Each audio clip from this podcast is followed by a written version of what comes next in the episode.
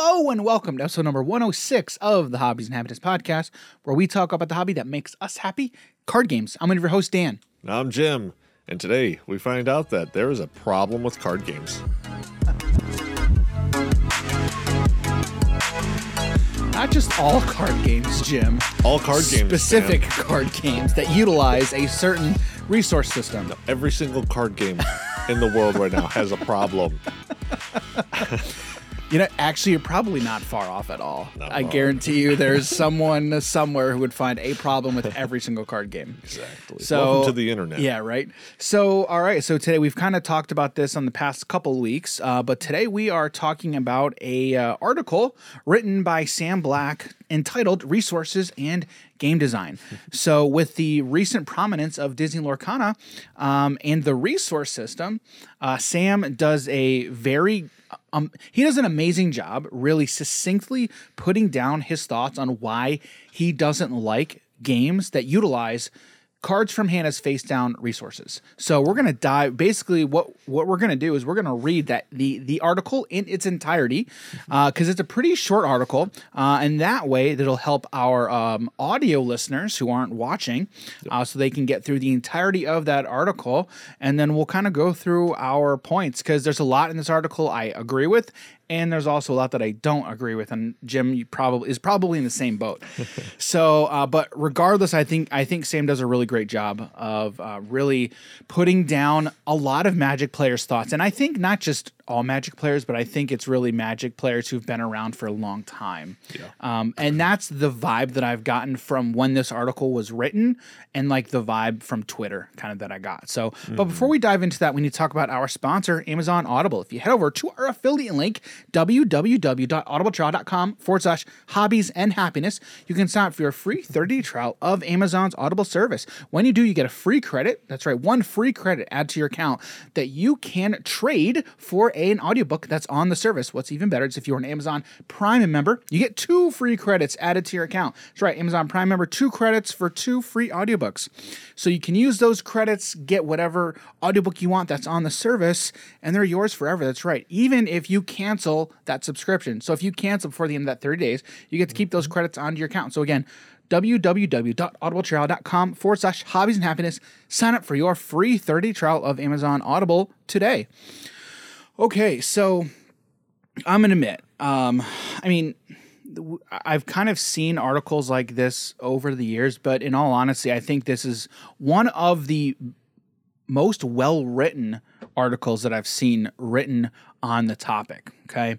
So we're just going to dive right in. Um, for if you're interested, we will link the article in the description, in the podcast notes, wherever you're watching or listening. That way you can access it as well. It's over on Eminence Events. So again, the title is Resources and Game Design by Sam Black. So we're just going to go right into it. So, leads off with Magic's mana system is largely the inspiration for how most TCGs balance cards in most games. Cards cost variable numbers of resources, which you get from other cards. In Magic, you generally get those resources from lands that generally don't do anything other than give you resources. Mm-hmm. This means that you don't always draw the perfect number of lands, so your game doesn't always go according to plan.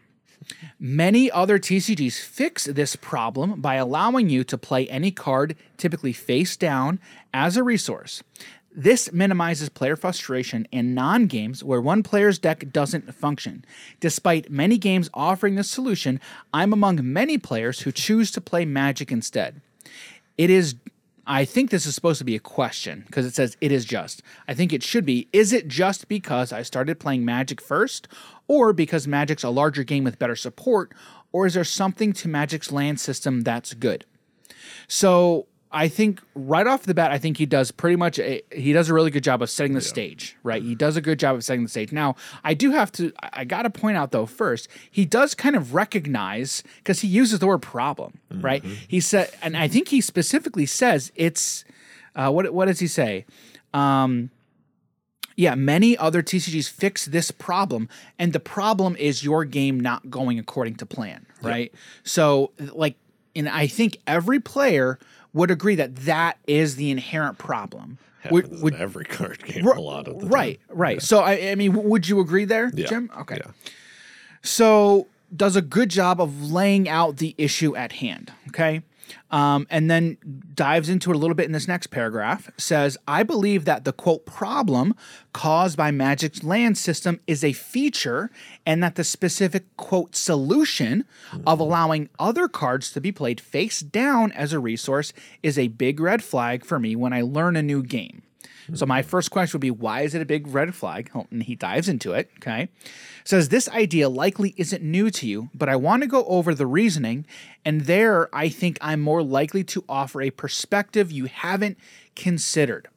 Okay, so um yeah i mean there's not really much there okay but then and then we go into it he says the strengths of magic's land system now the one place i wish he would have dove into and we can save this to the end but uh, he does he talks about strengths but he doesn't talk about the drawbacks like Yeah. the negatives which i think if and and that's where i think he's approaching it from a bias standpoint which makes sense because i mean he's been playing magic for a very long time Well, he kind of touches on it in the intro of just True. being like, "Oh, well, there's a problem of you, you're not playing the game. You're getting kind of like mana screwed. You're just not able to do what it is you're looking to do, and that's the problem." Right. the I. I just wish he would the way he goes into the strengths here, the way he, the way he succinctly brings out the strengths. I wish he would do the same for the negatives, but that's that's neither here nor there. Okay, so he kind of gives us let's see one two. He gives us about four points. Okay, it's it's really four main points. Okay,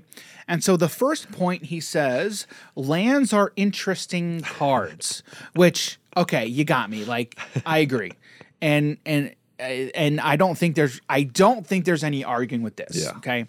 So starts off says there are a ton of different lands in Magic that do interesting things. If cards get played face down as lands, or if you just naturally get one extra resource every turn, those resources are all the same and have no context.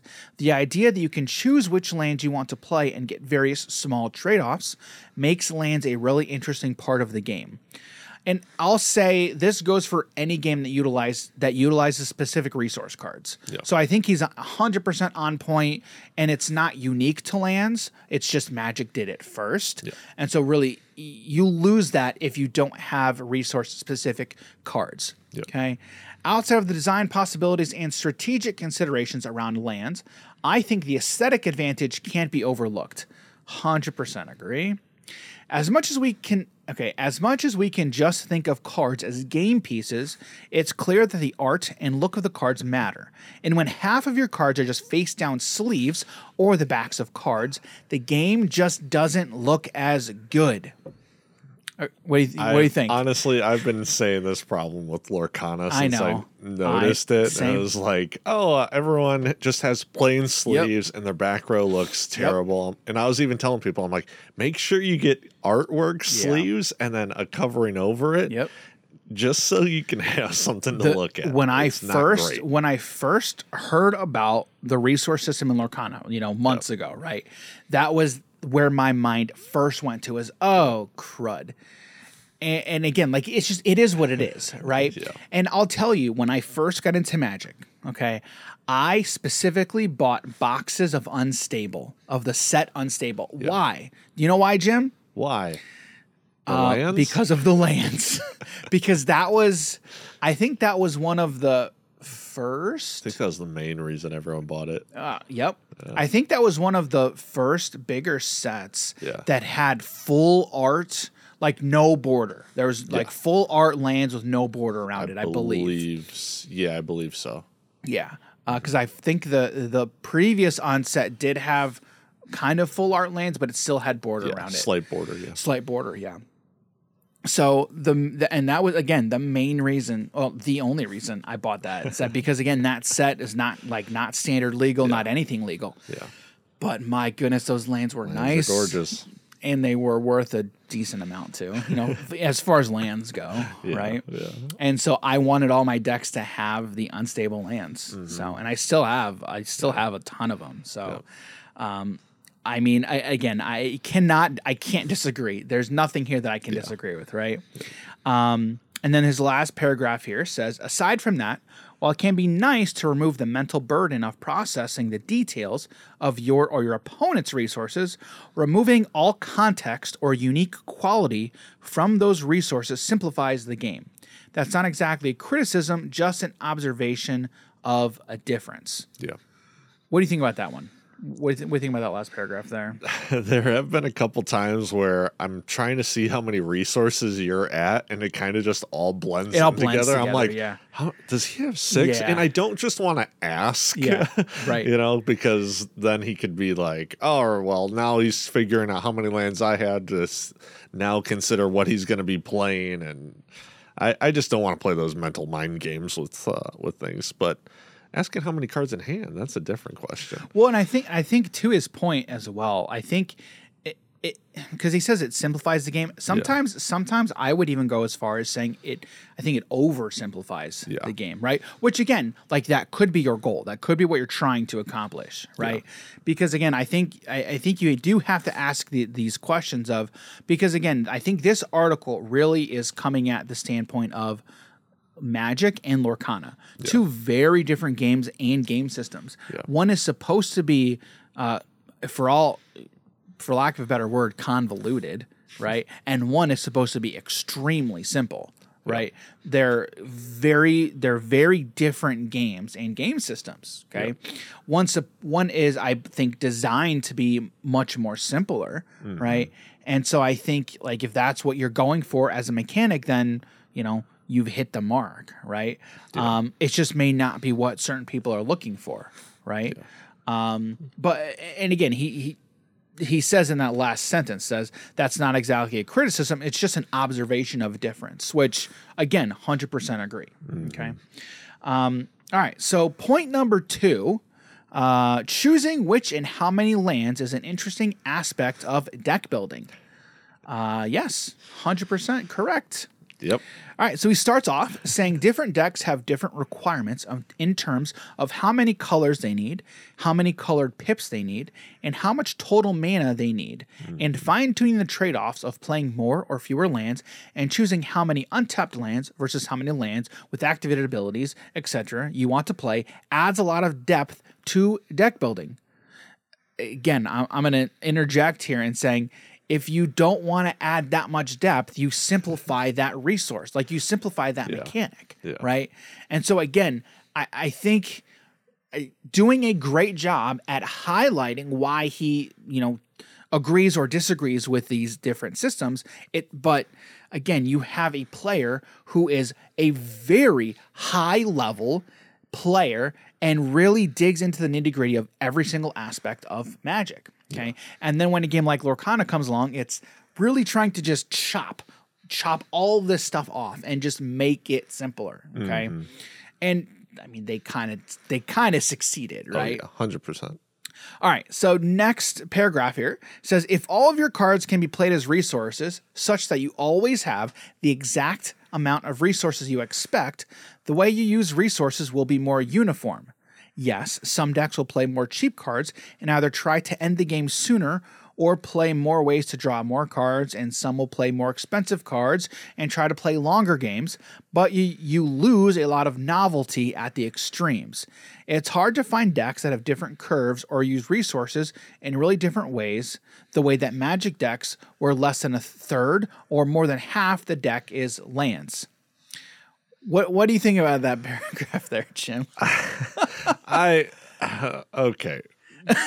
it's just honestly like so when I was first reading through it, I didn't get to this point. I think I got like halfway through or just yeah, the first couple paragraphs Okay. of it.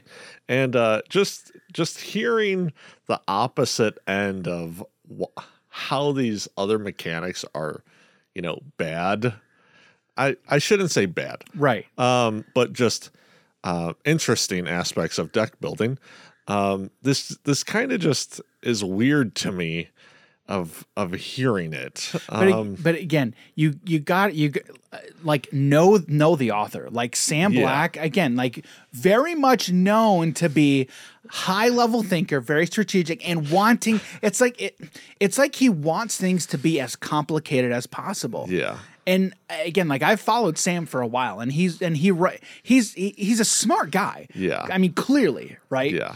Which which I think he also brings up in the article. I don't I don't remember exactly of um, if you make every single card resource, you now have to think about which card it is you're getting rid of, and then that also adds complexity to it. Right, which he I'm doesn't like. So why don't you like that Well, part? right, right. It's in the middle of the game and, yeah, than and and the we'll right, and we'll get there. We'll get there. now you're more problem solving than Right. just oh Right. my deck building is Right. Like that this paragraph here, it's almost like he's saying he wants deck building to be as inter I mean, I think I think the best word is interesting. Yeah. Interesting from a deck builder's perspective. Okay. Yeah. And then the way he's written thus far, it the vibe that I get, and I think you're getting as well, is he wants it and he likes it when it's more interesting, more complicated. Yeah. But then we'll get into these later points where he's like, "But I also want these things to be easy." So you'll you'll you'll see that here, And specifically with Lorcana, not every card can be a resource. right? And he does, and he does mention that. Yes, In other card games, everyone can be a resource, but specifically some- Lorcana. in some games, yeah. So it's not even like, oh, 100% of your deck can just be used as a resource. Mm-hmm. So now it's, well, 75% of your deck is most likely going to be a resource in Lorcana. Um, so, I mean, where does this number is he looking for? right. Less than 100, more than 25%. Eh, but again and, and i think again from a deck builder's perspective Yeah. if you're util if you have cards that you can only can only be used as resources like you know what you're like you know what to expect yeah. A- and, that and that from a mental standpoint I, I think I think is huge. Okay. And and we'll and we'll and he gets into that here, right? Mostly in this in this next these next two points, right? And this first one is is this. It's playing a land is easy. Here it is. Here it is. The th- the this part I think is widely overlooked. Playing a land is easy. I don't think so. I don't think it's overlooked. I I I think it's overlooked by some people, but I mean, like between you and me, and I know folks that we've talked to, mm-hmm. I- I- this is not something that I've overlooked. Okay. Choosing the order that you play your lands, if you have a lot of different lands in your deck, can occasionally be somewhat tricky, but for the most part, putting a land into play is essentially a free action with regard to your mental burden. This lets you advance the game without making any hard decisions and leave your mental energy for the part of the game where you interact with your opponent. I I don't I don't disagree with anything he said there. no. Do you? No, I just think it's semi contradicting, like we just talked about. Of oh, now it's you want this free Now, action. he wants on your this to be mental easy. burden. Right. Come on, dude. But you want to be calculating the perfect amount of Right, lands, and right. just like, come on, man. Right. Get out right. of my face. So again, I agree with what he's saying. Yeah. It's just I agree. It's like it's almost like a flip. Yeah. It's it, it it's kind of a flip. and and I've jokingly said in the past before for Lorcana, just play bad cards that you're just going to that utilize. you're just going to utilize resource. right? Which I do with the starter decks all the time. I'm like, I know exactly what cards Right. I'm using in the back right. row. Right. And that's like that's one perspective to take Yeah. as a deck builder because again, with with trading card games there's two I th- I think there's two different players you think about. You think about playing as a deck builder and then playing as a pilot. Yeah. And those and those, in all honesty, two different sides of your brain. Yeah. If you're building, because I think a lot of like I love building decks. Mm-hmm. I and Jim and I were just talking before before we started recording this podcast. I was like, I've built so many decks uh, just the past couple days in DC Dual Force. I've been building Lorcana decks. I've been building Alpha Clash decks. I'm excited to dive into Star Wars Unlimited. Um, and and then in all honesty, I'm excited to start. I'm excited to sh- show off all these decks and then just do Mm-hmm. deck techs and get all these decks out there for you guys just to check out. And then ho- honestly, like show you the bad decks that I've built and saying, here's a bad deck. Okay. But you got to build bad decks to build good decks. Yeah. But again, I mean, you're a theory crafter. Yeah. When you build a deck, are you utilizing the same part of your brain as you are when you're piloting a deck? No, no, I don't think so because now you have to uh, find out either creative ways or now you already have a baseline of a deck and trying to figure out how to make it better. Mm-hmm. Um, so even the deck creation part is using just two different sides of Yeah. I want to make it creative, this base idea. Yes. What can I do? And now we're playing it it's like, oh well, now I need to fix these problems with Right. it. So now I need to Right. take it and start evolving Right. it. And and uh, the way that I build a lot of decks is I have like an idea around a couple different cards. I'm like, okay, here's the idea I have. How can I best build ways that synergistically just really abuse this interaction? Yeah. Okay. And that's normally how I like to build decks. I when it comes to playing, I enjoy playing mid-range combo combo style oriented decks. Like that's just my play style. And those are the kind of decks I typically like to build around. But if you're trying to build something competitive, okay, now I I'm thinking about this completely differently. Mm. Is there a metagame? Okay, what is what is strong in the meta right now? What cards and synergies and play styles um, effectively counteract these strategies? Okay, um, it's the- it's so there's so many different ways you can do it. Okay, um, and so that's why I say when you're talking about a TCG, a trading card game, you're building a deck that's one type of player and piloting a deck that's a completely different type of player but i think to be a very good player here you got to be both like you do have to be both Yeah. because you have to effectively pilot many different decks and then from a competitive side recognize what deck is going to give me the best chance at winning Mm-hmm. this specific tournament Yeah. And aside from that, if you're playing a lot, the meta slowly changes over Oh, yeah. time. It can be like every single week. And it's- and they're incremental slight changes. They're very incremental. Slight changes, slight changes. Maybe adding a card because well now this other deck you're really expecting to see more of it at the tournament. So now you just rather than playing in the sideboard, well maybe you tech one into the main tech one board. in the main, yep. Or maybe tech two into the main board because you're Mm-hmm. really calling for this one deck to be played a lot. And then, you know, then you see the the top eight list or the number one deck list, and it's like, wait, why is this guy playing? This is a sideboard card. yeah True, but not true. But when there's a reason- percent of the right, decks at the right, tournament are right, this. right, right, right. So, and again, Sam, I think he's very much a deck builder. Yeah. He loves building decks, and I think this article kind of really showcases that. In all honesty, okay. Which again, not it's not a bad thing. It's it's really not. It's he's pointing out why he prefers these different um, mechanics, right, with his experience. Okay. All right. So this next paragraph, he starts says this is the biggest advantage, talking about playing a land being essentially being a free action, not having to think about it, right? Which I understand. Like I I agree. Okay. So continues with not so much that playing lands is easy, but that playing a card face down as a land is hard. I mean, it's harder. I, I would agree it's harder. Yeah. Yes. Maybe hard isn't the right word for it. Maybe the better term is burdensome. I like that. Yeah. Before you play any card as a resource, you need to consider all your cards and how you expect that game to play out before you before you can choose which card you're mo- you're least likely to need. Hmm. Often you'll have heuristics like playing your most expensive cards a land on the first turn, but that won't always be right. And what if your most expensive card is a card your strategy revolves around? Or what if it's a rare card you believe is better than all your other cards? Mm-hmm. He makes a very good point Hundred here. percent. Very, very good point. And and I want I want to add on to this too, because I think when picking up any deck in Magic, it's a whole lot easier to pick up any deck in Magic and start piloting it and testing it than it is in other games where you have to utilize cards in your hand as resources. Yeah. Why? Because in Magic, like, just like he said, it's e- playing land is super easy. I don't have to think. I have no idea what this deck does, but I know here are the lands and those are the resources. I can figure everything else out on the fly. Yeah.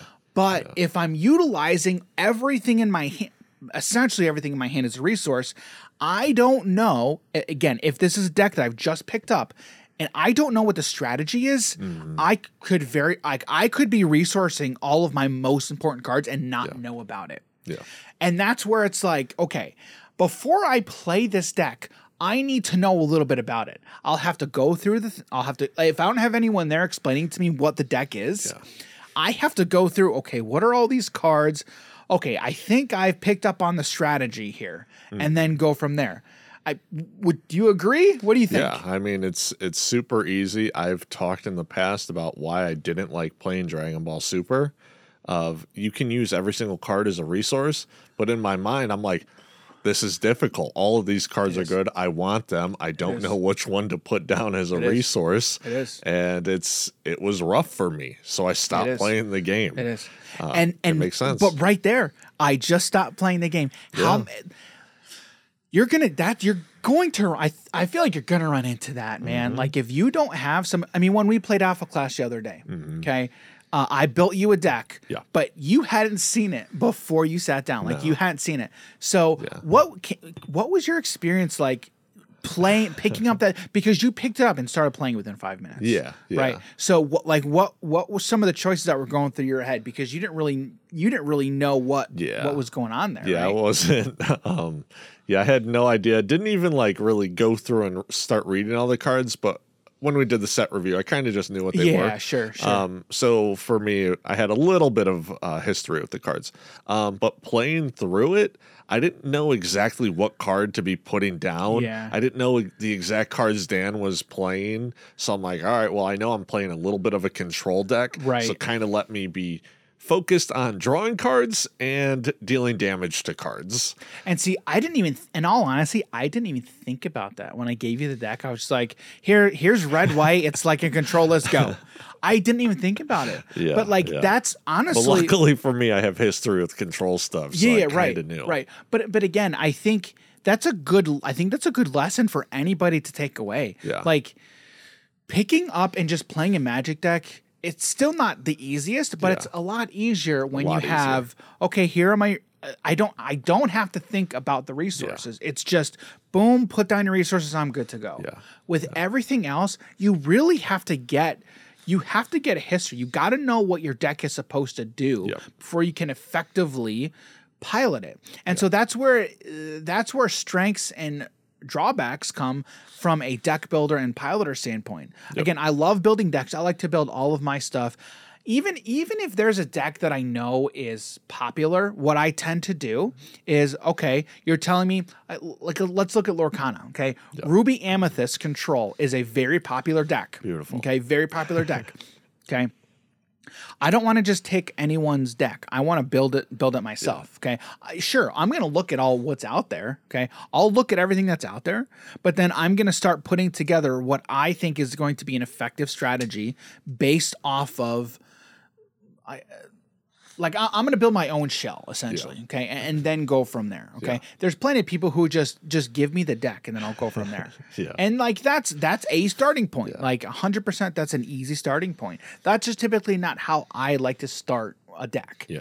I like I like going both routes with it. Um, Sure. I'll just be I've like, oh, let me done look at the list, let Yeah. me just get it, blah blah blah, throw it together.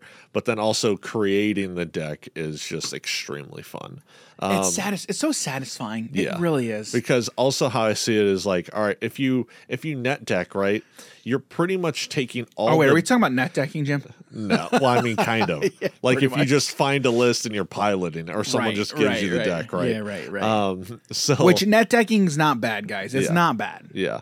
It's it's kind of just like you're taking what the other person has already gone through. Yeah. Like pretty much like reading a book of history of Mm-hmm. all of this stuff that's already happened and put out there for you and going into the future from all right, well now I can take this deck and evolve it from this point. Right. And I don't have to worry about all this the previous iterations of it Right. and just keep it moving forward. Right, right, right. All right, so let's continue here. Um, so Sam continues, says fundamentally, playing a card as a resource is sacrificing an option, and that generally doesn't feel good. This specifically is why I think this mechanic is a red flag. I, I don't know if I'd go that far, in all honesty, personally. to me, it suggests that the designers don't understand that designing a game is about crafting an experience and that they need to focus on the emotions of players.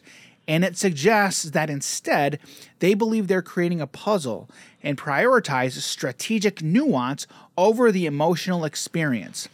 It's easy for someone. I, I want to finish this. I want to finish this oh, paragraph Dan, first. sorry. No, no, I know. I, I know. It's easy for someone who's prioritizing strategic depth to believe a game is just better if all of your cards are spells and you have to place them as resource because the players get more agency and they're rewarded for sculpting their game plan and anticipating their needs. What do- what what what do you think there, Jim? What do you think? What do you think? It's Dan, you know what also doesn't feel good? what? um when you just get so mana screwed Yeah. or flooded and uh you know you go from not having to worry about what card it is you're playing as a resource to I just lost the game because I can't play the game. Well, hang on. I, I want to read this next sentence, okay? This next sentence says the problem is that this overlooks the cost of oh this as an experience. Oh so so far, and, and again, I I don't want to jump the gun here, okay? But so far, it seems like we're focusing on the feels bad of, oh man, I don't get to play this card. I just have to put it face down as a resource. To me, there's so much more other drawbacks Yeah. than just that. Oh man, I got, I got, I, I have to make a hard choice of what of what to put down as a resource. Yeah. Like that. and all honesty, that's something I can, I can get over it, Yeah. and I have gotten over it many times. Yeah. But if we're saying, okay, I, it's just This is honestly to me the funniest paragraph in the whole because I, I mean, it does, post so far. does he think that the designers of Lorcana and other games that utilize systems such as Lorcana that don't, don't utilize that they don't understand. understand the emotions of their players like Oh man. I like that's some I'm like I don't think I can get there. Yeah. I do not think I can get There's there way. because there look, I specifically talked to multiple designers and we've touched on this exact topic. Yeah. And the, yes, I, I can tell you yes, for, at least from the ones that I've talked to, Mm-hmm. yes, they do think about the emotions of their players. It's just they have evaluated it. They have evaluated those experiences and those emotions in a completely different way than Yeah. Sam is suggesting Yeah. in this specific paragraph. Yeah. And honestly, I think it's simple. If it's a problem for you to in the middle of a game to be deciding which cards to be getting utilizing as a resource rather than just like, oh, I have this land to put down, you're a bad player. You're a bad player who can't adapt. You uh, shouldn't be playing the game, and you call yourself a pro. It's you're not right. You're wrong. Shots fired.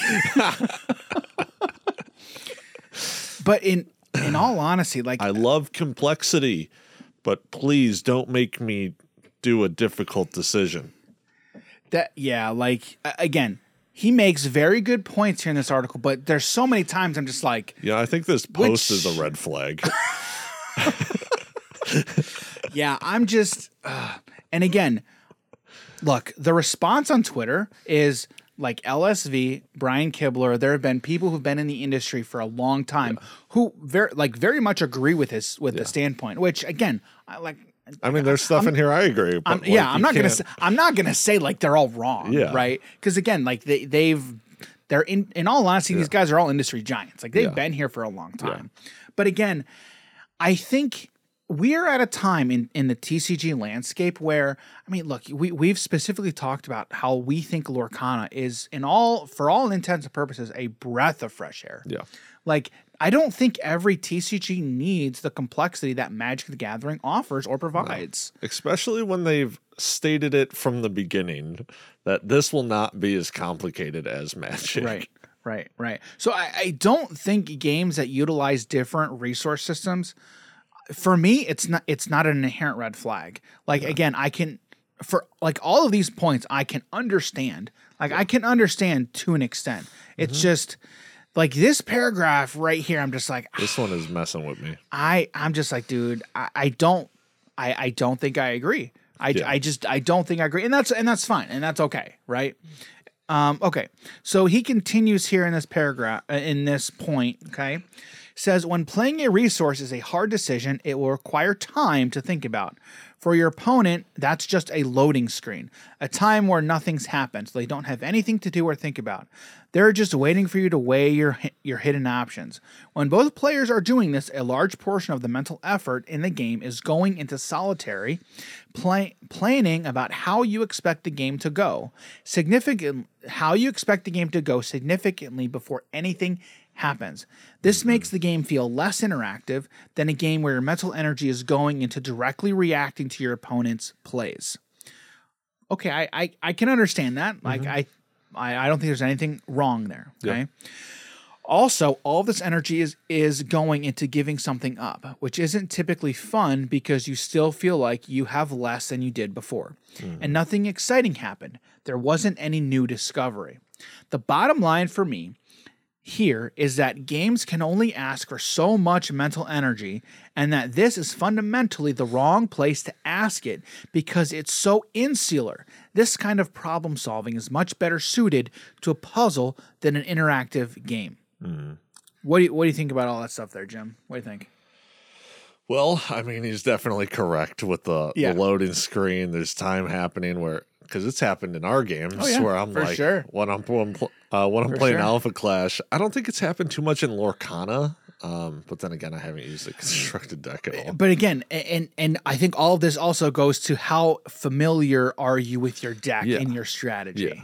Yeah, yeah. Especially in like So I don't think that's inherent to any one game. I Yeah. think that's just inherent to every game where you're playing a deck where you don't, you're not familiar yeah, with if it. you're not familiar with it, or if the meta's like brand new, you don't even know what deck you're versing, then that's also a problem. True. Right. But if you know exactly the deck you're versing, um, then you're kind of just like, okay, I know I'm not really going to be utilizing these cards. I don't have to worry about this until later stages of the game. Right. And then at that point, I mean, I'm playing four of it. I should see it at some point right. um, down the line. And it's yeah, it's like yes, it's a problem, and uh, some some of the stuff is is true. Yeah. Yeah. I, I don't think there's anything that he said here that, that I don't agree with. Like, I think he's pretty much right. Okay. And so, un, I understand, agree. I, th- I think he, he, he nails it on the head here for the most part. Okay. the emotional experience from the last paragraph. Yeah. It hurts my emotional Yeah. experience reading that paragraph. All right, his last point, okay, which I don't know about this, okay? Land All right, so the point is lands increase the variance of your draws, which makes draws more exciting. Jim, let me ask you, let me ask you a question here, okay? How excited have you ever been that you've drawn a land on the last couple turns of a game? Honestly, Dan, there's no better feeling. when you're like, oh, I know I need my answer. I got three left into the deck. I'm in the bottom 50%. It's got to be there. Nope. No, it's not. So you ju- we just talked about a roller coaster of emotions, right? Yeah. Obviously, drawing lands It's an those emotional experience that I hope to never see. like to me, it's like, well, if we can just cut out that bottom of that roller coaster, like, wouldn't that be a good thing? Yeah. You know what I mean? Yeah. So that's wh- that's so when I read that sentence, that's where my mind initially goes. Okay. So let's let's dive into this point here. Okay. Drawing cards is one of the most fun parts of TCGs. You never know if you're going to draw the card you need, and discovering which card you draw and thinking through the new options it presents is exciting. The new options when you draw into a land. Continue because playing lands are easy. You have so many options. You just play it. Mental burden gone. In Magic, sometimes the card you draw is essentially blank because it's a land that you don't have a use for, which can be disappointing. But I think the wider range of possible outcomes makes draws a little more exciting as a whole. I I don't know if I Dan, agree with I don't know if I agree with cut. that. Cut. We're done. I can understand how you arrive at that conclusion. I can understand how you arrive there. I just don't think I agree. Yeah. On balance, this is admittedly a very small advantage, as there will always be some cards that don't matter at whatever stage of the game you're at and others you want to draw. But when considering trade offs of, it, of increasing variance, I think it's worth acknowledging that increasing variance does make draws a little more fun. Jim, I'm going to ask you Does increasing variance makes drawing cards more fun, a little more fun? Guys, you don't want variance if you're playing competitively. That's and that's where I'm like you want as much consistency as possible. that, ex- and that's where I'm like, wait, uh, look, I love playing card games. Okay, I don't like the randomness and variance. But why do you play? Com- why do you play Commander then, Dan? I don't know, just because I have friends who like to play Commander. All right, I don't give me a hard time. I All play right, com- we play Commander socially. Okay. it's like drinking socially. I'm Look, I don't there- drink, but I just drink socially. Okay. I'm not okay, there to play Magic. I'm not there to play Commander. I'm there, there- to hang out exactly. with the boys There and mess go. around. there we go. All right, I play Talrand, but it's not to. I had a conversation with the guy at Nova's wedding the other day. For real? Uh, we were talking about Commander. I'm like, oh, I play Talrand. He's like, he instantly hated me. Okay, And I'm like, hold Underst- on a understandable. second. Hold on a second. Okay. And I'm telling him like the experience our play group has. Oh, it's Oh, yeah. like, yeah, they hate me, but I'm like, you, if if they're gonna tell me it's like, hey, this is gonna be real fun, I'm like, okay, let's do it. Um, Or it's like, You can get Jim on your side or it's like easy. you hate me until you need me to stop the person going off, and then you're gonna be happy I'm there. True. I will. Right. I can speak from experience, guys. right? Hundred percent Like, true. I'm not there to win. I'm there to get second place because honestly, it's more fun for me to have other people enjoying the game. So Yeah, agree. All right, well, l- let's continue here because he, he's got he's got some good points here. Okay? Okay. All right. He says this increased variance also makes it more likely that the weaker player wins, which is important. Outside of a tournament where, where there are external incentives for winning, I think almost everyone will have more fun overall if the outcome of a game is less of a foregone conclusion. Playing chess against someone you know is significantly better or worse than you isn't very fun because the same person always wins if you regularly play games with the same people, you want you want there to be enough variance that an, that anyone playing can win any particular game. The closer in skill you are, the less variance is needed to accomplish that. But in general, more variance is safer to make sure the outcome won't be a foregone conclusion. Card players often complain about variance, but historically, all the games that don't have enough variance where the better player wins too often haven't been successful. Interesting. Inter- Wow. Interesting points.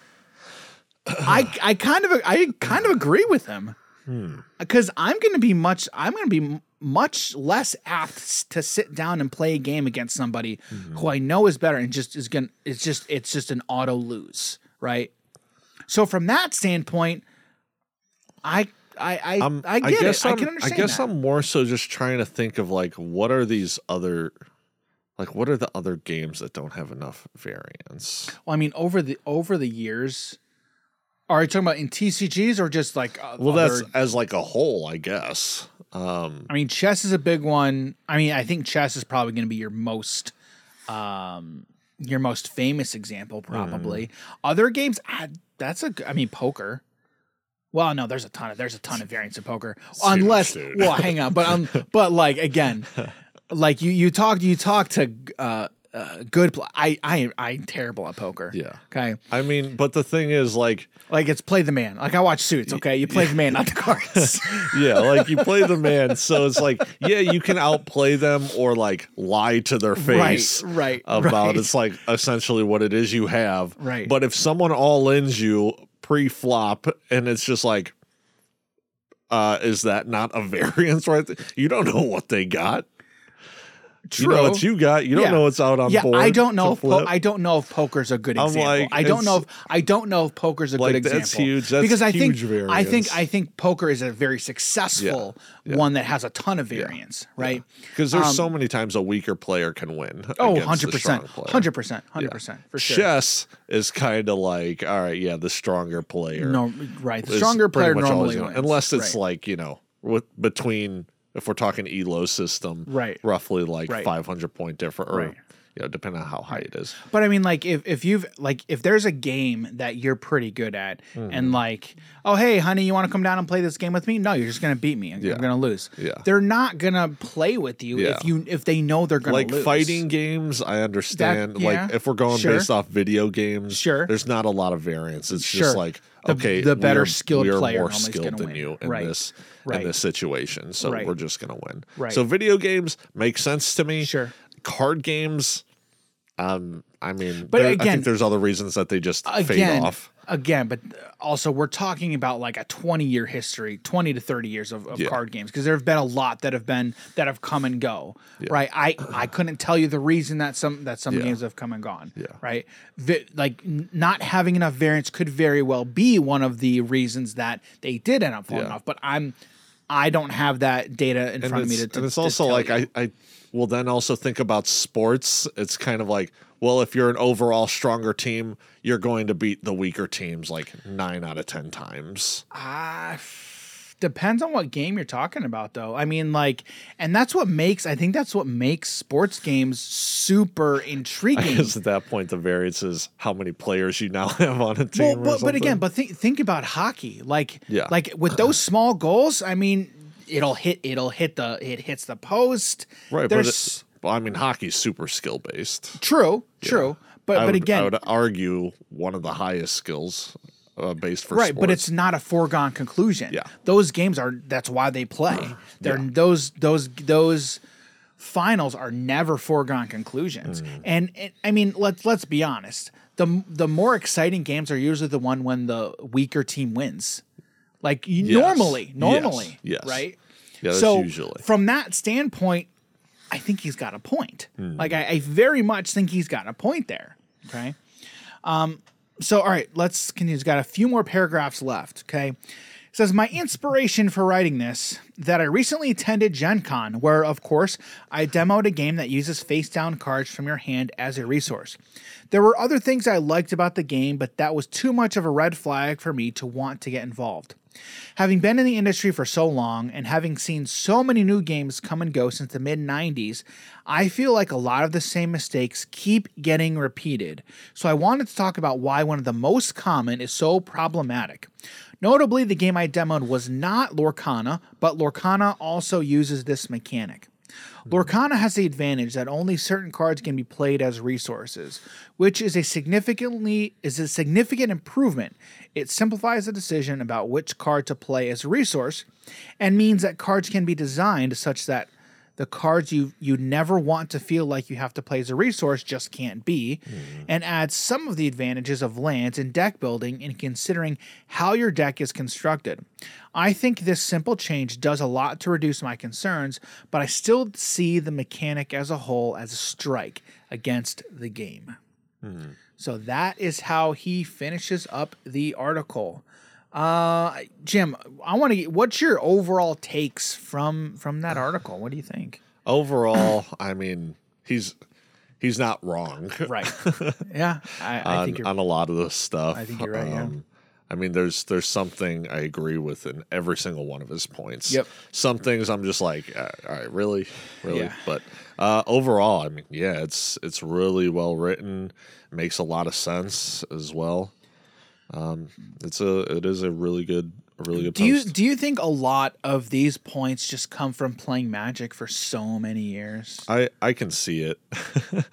Because again, like I think I think someone who's new to the industry and new to TCGs as a whole, I think they're at a significant advantage because they have they see games that have been around Magic, Lorcana, uh, not Lorcana, Magic, Yu-Gi-Oh, and Pokemon, and then they see newcomers onto the block. Mo- more notably, um, Lorcana, Star Wars Unlimited, and Alpha Clash, right? Yeah. And they get to see all of these games, and then are again, if they're very smart, they'll play everything, and then just have their own opinion. Say, okay, well, here's what I like here, here, here, and here, and they're like, they just don't have that bias Yeah. right? And I'm not saying Sam has that bias, but I think he kind of does. I think anyone who's played Magic for more than 20 years has some sort of bias. Yeah. And I don't think they're I don't think they're going to get away from that. And again, that's not a bad thing. Like I'm not saying that's a bad thing, okay? I think that's a very good thing because it's just, that means they are very knowledgeable on Magic and mm-hmm. the strengths and weaknesses that the game and the game system inherently have. Okay. I mean, when we talked to Todd last week, I mean, that was, I mean, that's somebody who's been playing Magic for a long time. Yeah. And like, he's still super intrigued and interested in Lorcana. Mm-hmm. Okay. And the fact that Lorcana is able to, it, is is literally bringing magic people over and not necessarily dropping magic but like mm-hmm. more like supplementing it I've, I've said this before and i think i think the, the word supplement is a, a very good word to to use um, for for magic players because they're not dropping it but they're just they're supplementing their experience Some people have no problem eating the exact same meal every single day True. for 20 years. true know? do you I a- get it. do you what do you, do you have a problem with that No, no. no you're good with that you could do that I mean, I, I'll, I'll eat a cheeseburger every single day, Dan. I had a I had my uh, yearly uh, checkup today at the doctor. Yeah. And they were asking about the food, and they were like, "Do, do you have a problem like overindulging?" I'm like, "Nah, I mean maybe sometimes. Yes. like maybe sometimes I overindulge, but uh, normally I just eat what my wife cooks, and like it's pretty. It's pretty simple to just you know eat what's on the table in front of me than uh, going out to McDonald's every day and overindulge because I would do that, and that would be a problem for me. yeah. yeah. So, yeah, um, yeah. So overall, I really like the article. Again, I think I think for me, there's everything here. There's a bunch of there's a lot of stuff that I agree with, and there's a few stuff that I disagree with as well. Yeah. I think the biggest thing, again, I really think he just approaches the entire concept from a deck builder's perspective and I it seems to be he likes building decks and wants those interesting choices to be had in the deck building process. Yeah. And then when you're not given those those choices, I get it. When it when you, when it comes time to play, yeah, you feel bad putting down a card you want you'd rather play. Like I get that. I can understand that. But for me, I think there's too many negatives of getting land screwed, getting mana screwed, getting flooded. Those those emotional experiences are much more detrimental to me than crap which card do i got to play face down as a resource like yeah those are hard decisions sometimes. I get mm-hmm. that. But give me that over dude i can't i literally can't do anything. Yeah.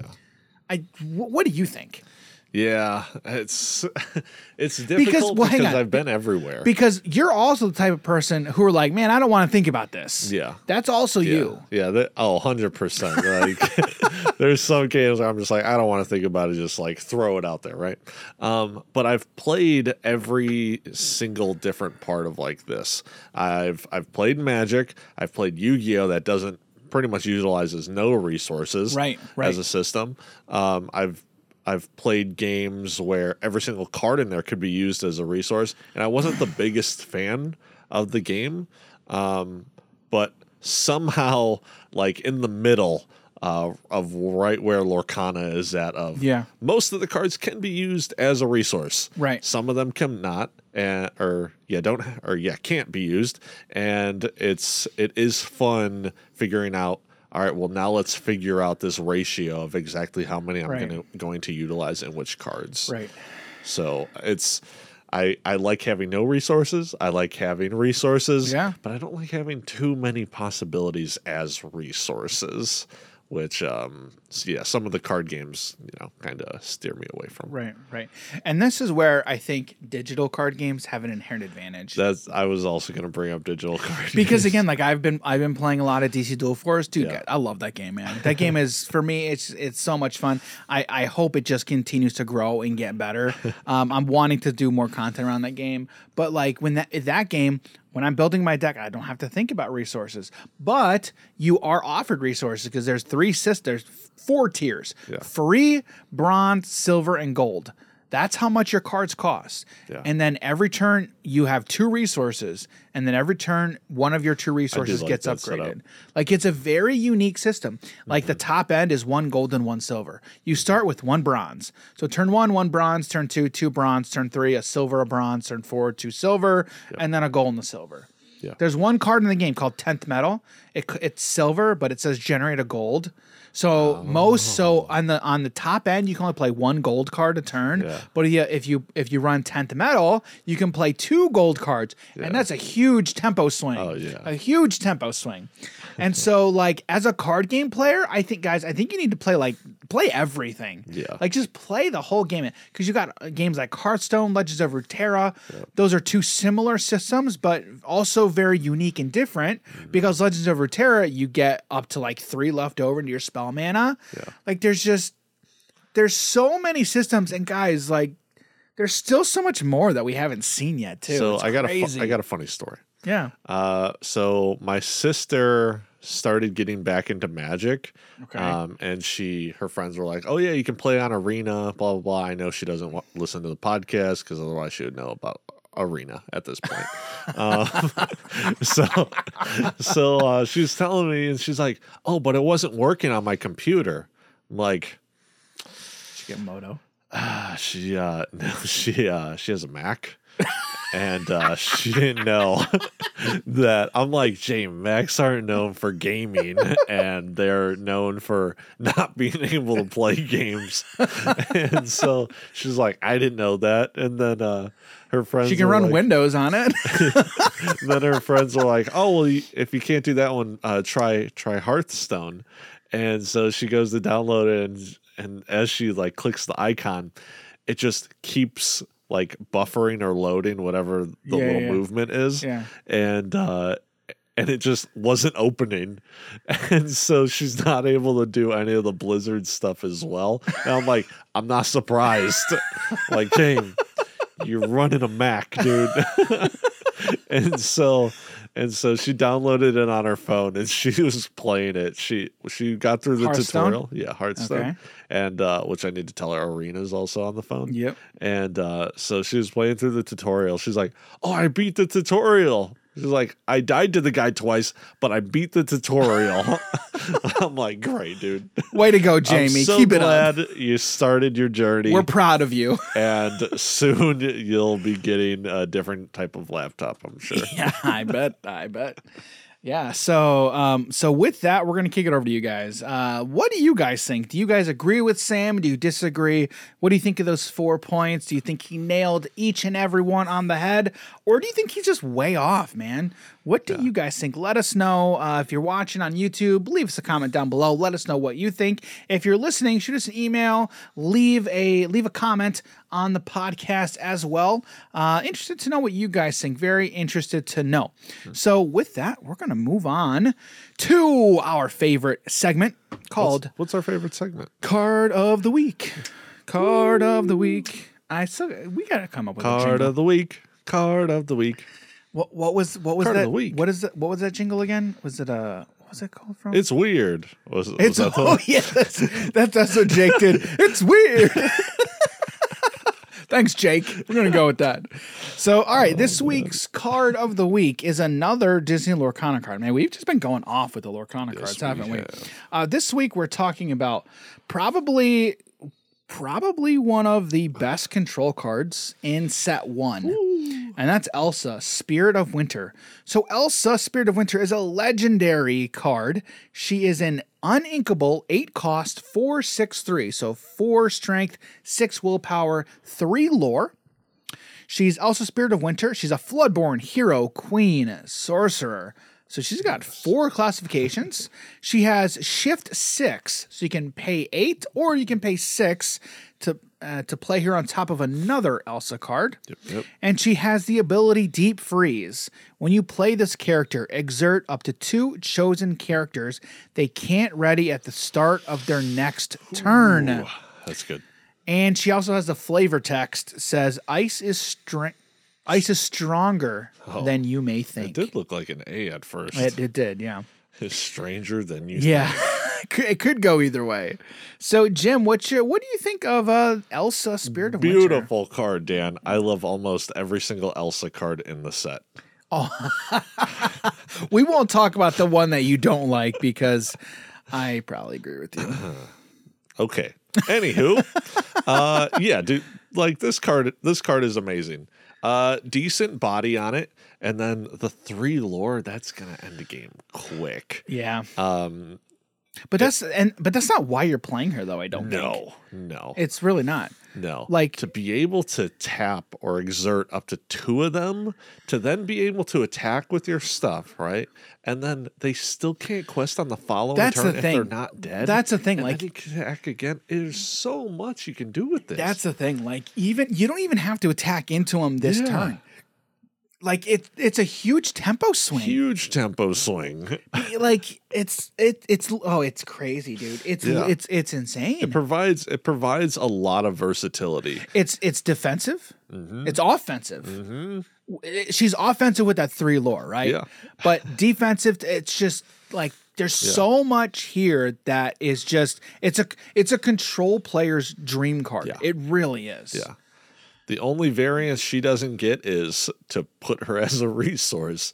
But honestly, I, I, don't I wouldn't I wouldn't want to do that. I wouldn't want to do that. If I'm rocking four cards of her, I want to play every single to copy. correct. I do. Every single copy. multiple times if, if I could. Oh, yeah. for real. So um, I, I was uh, looking at Facebook the other day um, because th- there's there's a deck currently. It's it's a Ruby Amethyst control list. Okay, um, we'll probably feature. Well, I'll probably do a deck tech on it at some point. Um, but once I, once I once I build it out, um, I want to look and see what what like what all the different versions are out there. There was a like one of the versions that I wanted to run was the version with the pocket watch. Yeah. It gives you can pay three and exert it. I think pay three or one, I can't remember. but you can pay a certain number of resources, exert the watch, and then give one of your things rush. It's okay? three costs. You can ta- uh, tap and pay one. Pay one. Okay, thank you. Um, so like I was thinking about running that in the deck as well, like, um, but there were people who were saying if you're running Elsa Spirit of Winter at your top end, maybe you should consider running Ursula on your top end instead. And I'm thinking, I, I why would I want to run Ursula instead of Elsa? So Ursula. Ursula, correct. Ursula's a seven drop, so uninkable seven cost, also an amethyst, two, eight, three, so two strength, eight willpower, three lore. She's Ursula, power hungry. She's a sorcerer, storyborn villain, and then with has the ability. It's too easy. When you play this character, each opponent loses a lore. You may draw a card for each one lore lost this way. So ETB most likely draw a card. But again, like I still don't think Ursula's better because like I can I can think you can think of Elsa in in the, in a similar way, okay? And what I mean by that is Ursula says when she you play her, each opponent loses a lore. Well, if you think about Elsa in that way, you Elsa could very easily read your opponent just can't gain 6 lore next turn. Yeah. You know what I mean? Like Yeah. I think it's Elsa is just a much larger tempo swing because that's how you that's how we're looking at Ursula. Yeah, sure. And in one on one, draw one card. One on one, draw one card, so she'll replace herself in your hand, right? And then also, okay, just lose a lore. I don't think that's just not as Mm-hmm. not it's not good enough. It's, not not, good enough on your top end. stop them from potentially winning the game next Mm-hmm. turn. I mean, sure, if they're one lore off, it's like, yeah, all right, yeah, sure, they didn't win the game. But if we're talking, we're at the point of turn eight, even Right. further beyond, that one lore isn't really going to matter. I correct. I agree. and agree. the draw one card after just playing it for seven cost. Uh, you're not going to have a lot more resources to just be playing whatever Right. it is that you draw Right. into Right. Right. potentially. Yeah. So um, if you if you're running Amethyst Ruby Control, I mean, are you running Ursula or you're running Elsa? And I think I think you run Elsa. Yeah. I mean, do you run both? I don't know if you run both. I I it, I, I, would. could see it. it dep- depends on your deck. Like it depends on what you're wanting to do with your yeah, deck. All because they both they both can end games, especially Sure. if you evolve the Elsa or sorry, shift the Elsa. Uh, turn six, turn seven, play an Ursula. Turn eight, play another Elsa. Like you can have some really crazy turns, Right. And then just like, oh, tap for three, tap for six, tap for nine, game's over. Right. Right. Right. So yeah, I can see it. Yeah, d- it depends on what it depends on what you're wanting to with the deck. I just Yeah. don't know that Ursula fits in Ruby Amethyst control. Yeah. Would I rather play for the seven drop Ursula or Doctor Facilier?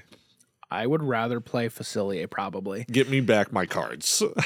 And again, just my play style. I mean, dude, there's so many decks that I just want to play Facilier. Like I want to do Dr. Facilier something. Dr. Facilier and something. Like Yeah. Dr. Facilier Agent Provocateur is oh, probably one of my so favorite cards from the set, in Yeah. all honesty. Yeah, he's I- amazing. there's so he has so much potential. Mm-hmm. So much potential.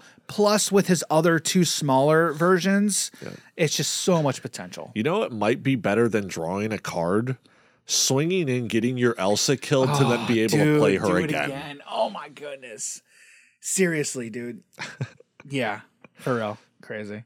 Yeah. Yeah. So, um, anyway, Elsa Spirit of Winter, this week's card of the week. Phenomenal card. Uh, I remember, I remember months ago when we were talking about the only legendary we knew was Gantu, and we were like, "What do these legendaries even mean? They're not even good cards." And now we have Turns all out of that them. was a lie. Turn- yeah, it turns out that was a lie. Uh, and I'm happy that was a lie. Yeah. I'm very, very happy that that, that it was a lie. So, anyway, Elsa Spirit of Winter, this week's card of the week. And Jim's probably Jim's favorite card from the set. Would you agree? What do you think? Ah, yeah, she's Yeah, up that's there. what I thought, She's yeah.